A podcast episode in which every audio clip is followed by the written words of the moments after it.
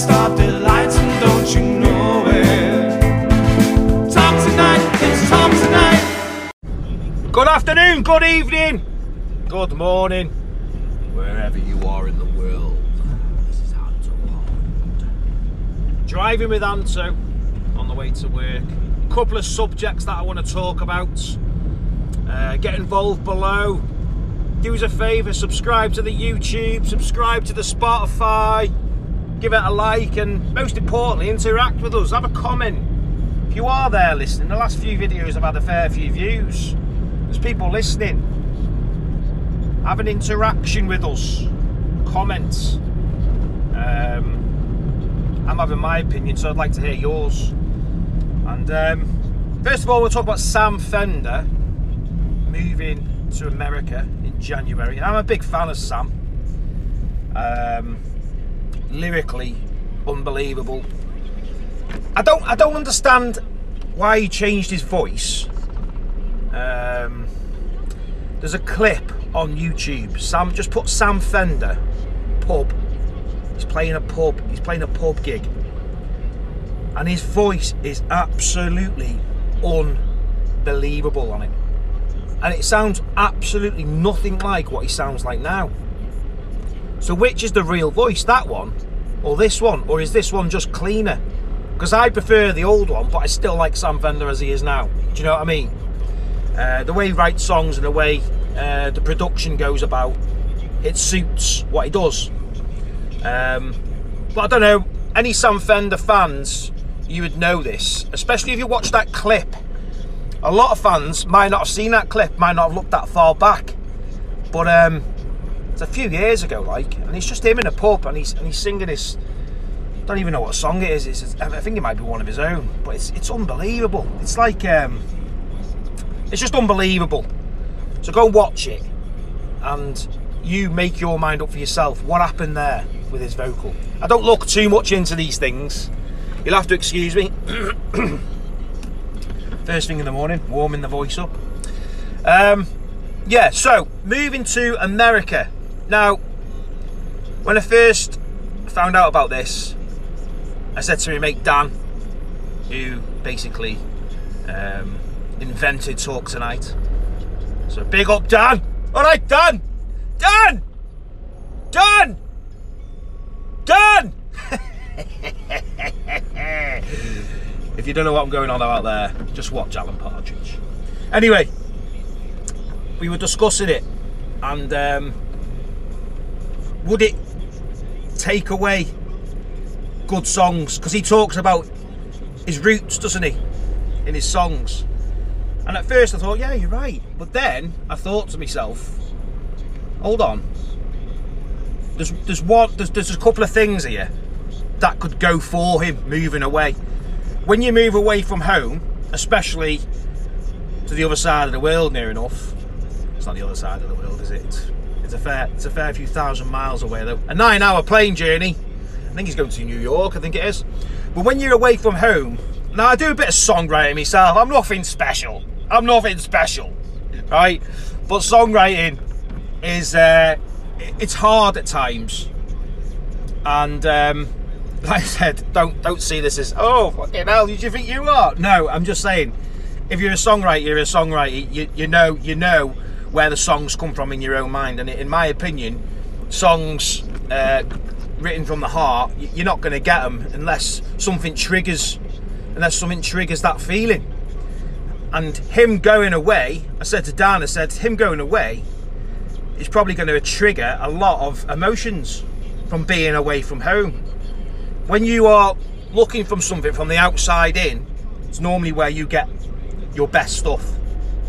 If you're in a situation, say if someone's in a situation and they're trying to write about it, as they're in that situation, it's very hard to write about it. Right? So no, it's normally the aftermath the after effect of a bad situation is where a good song comes from, in my opinion. And that could be one of the reasons why he's doing it. Um, also, you know, he wants to make it abroad. He wants to make it in, in, in, America early on. He's only 27. And let's face it, there's a couple of people called him uh, poor man's Bruce Springsteen. Um, when I first heard Sam Fender, I did think of Bruce Springsteen, but the, the slight the slight differences in what he does, um, and I don't blame him.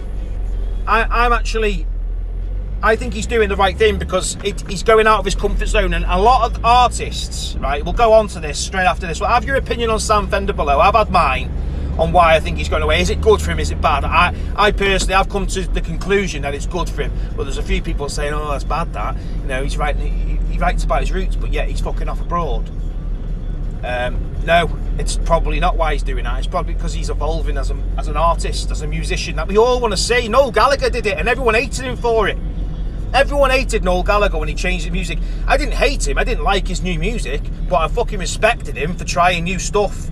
I respected him for evolving and doing what he wants to do as a musician. If, if a musician isn't doing what they want to do, you it, there's no fucking point. Then you are just doing music for money. Now, there's a lot of artists who are stuck in that situation because that's their job and they've done it for so many years that all of a sudden they get stuck. Noel Gallagher, Noel Gallagher isn't stuck. He's worth 60, 70 million quid. So he's doing it for the fun of it. I mean, high flying birds, I've watched interviews and it barely breaks even. It all comes out of his pocket and whatever comes back in, it pretty much breaks even. He does it for the love of music, Noel Gallagher. And people who slate him and, and say all sorts about, oh, these new albums are shit, what about your fans? No, he's he's earned the right. He's had he's had years of giving the fans what they want. He's left a massive legacy behind. 10 amazing albums with Oasis. Right? He's given us all he can. Oasis is done. Let's not go on about the Oasis thing. Even if Oasis came back, I've said this about the Knebworth gig with Liam. I, I can't see why people are paying for that. I mean, there's a Knebworth gig gone up on Netflix, I think it is. Right, from 90, well, I can't remember, is it 96? It's gone up. Now, why do we want to see Liam doing it on his own? Headlining. It's it's it's the same the same subject. It's it's very it's very raw. This subject. People don't want to know about, it, especially Liam fans, which is fair enough. But I, I, I just don't see it. The Oasis done it at Knebworth, so why do we want to see Liam doing it on his own at Knebworth when he's near 50 years old? I just, I just don't get it. Right? No disrespect to Liam and, and Oasis, but we've done with that subject. One more thing, have your say below about the Sam Fender thing, everything I spoke about. Rambling on a bit here.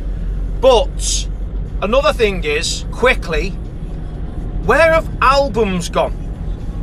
I mean, there is there's artists out there that's doing albums still. Don't get me wrong. I'm not saying that everybody does it, but I'm listening to a lot of uh, stuff on Spotify, and you look you look for the person you're listening to. You look for something else in what they've done.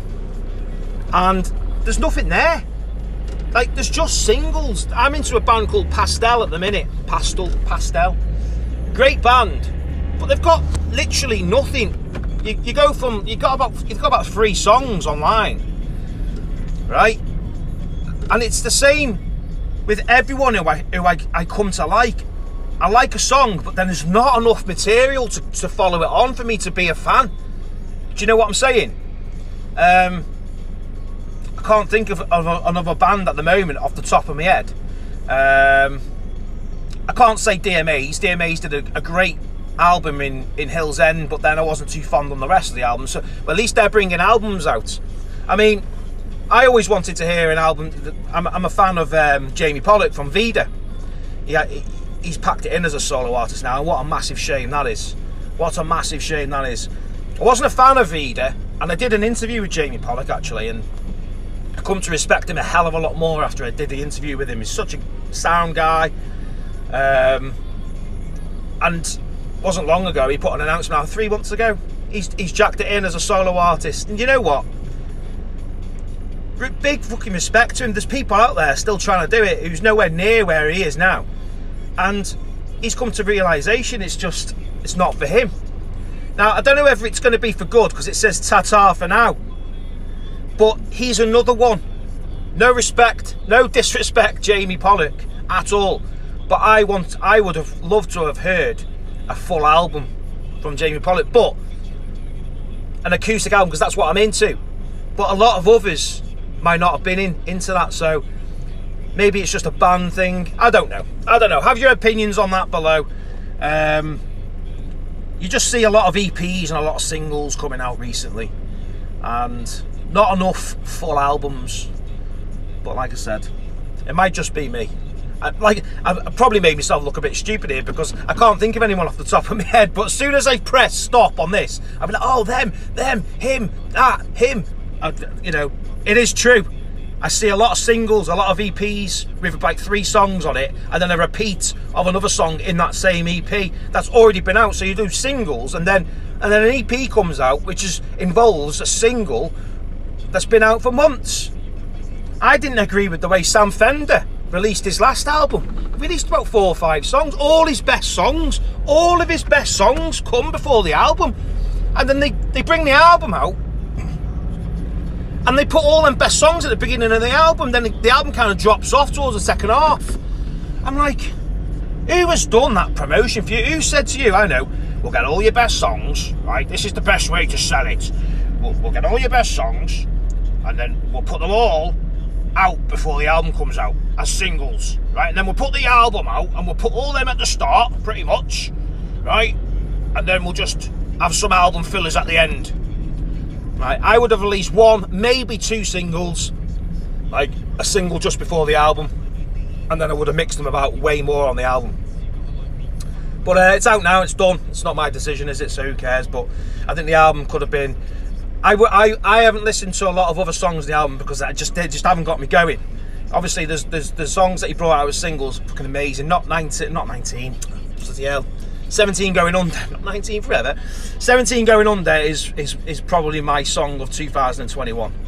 My favourite song of 2021. It's fucking incredible. If you haven't heard the acoustic version, it's on. See, it's, it's, again, you know, he's, he's, he's released that and then an acoustic. That's what Sam Fender kind of did as well. When he did a single, there was always like some some mad songs just underneath it that you know just crazy songs like about about raving in his kitchen and stuff like that. Anyway, rambling have your say below on everything I've spoke about and uh, have a good day.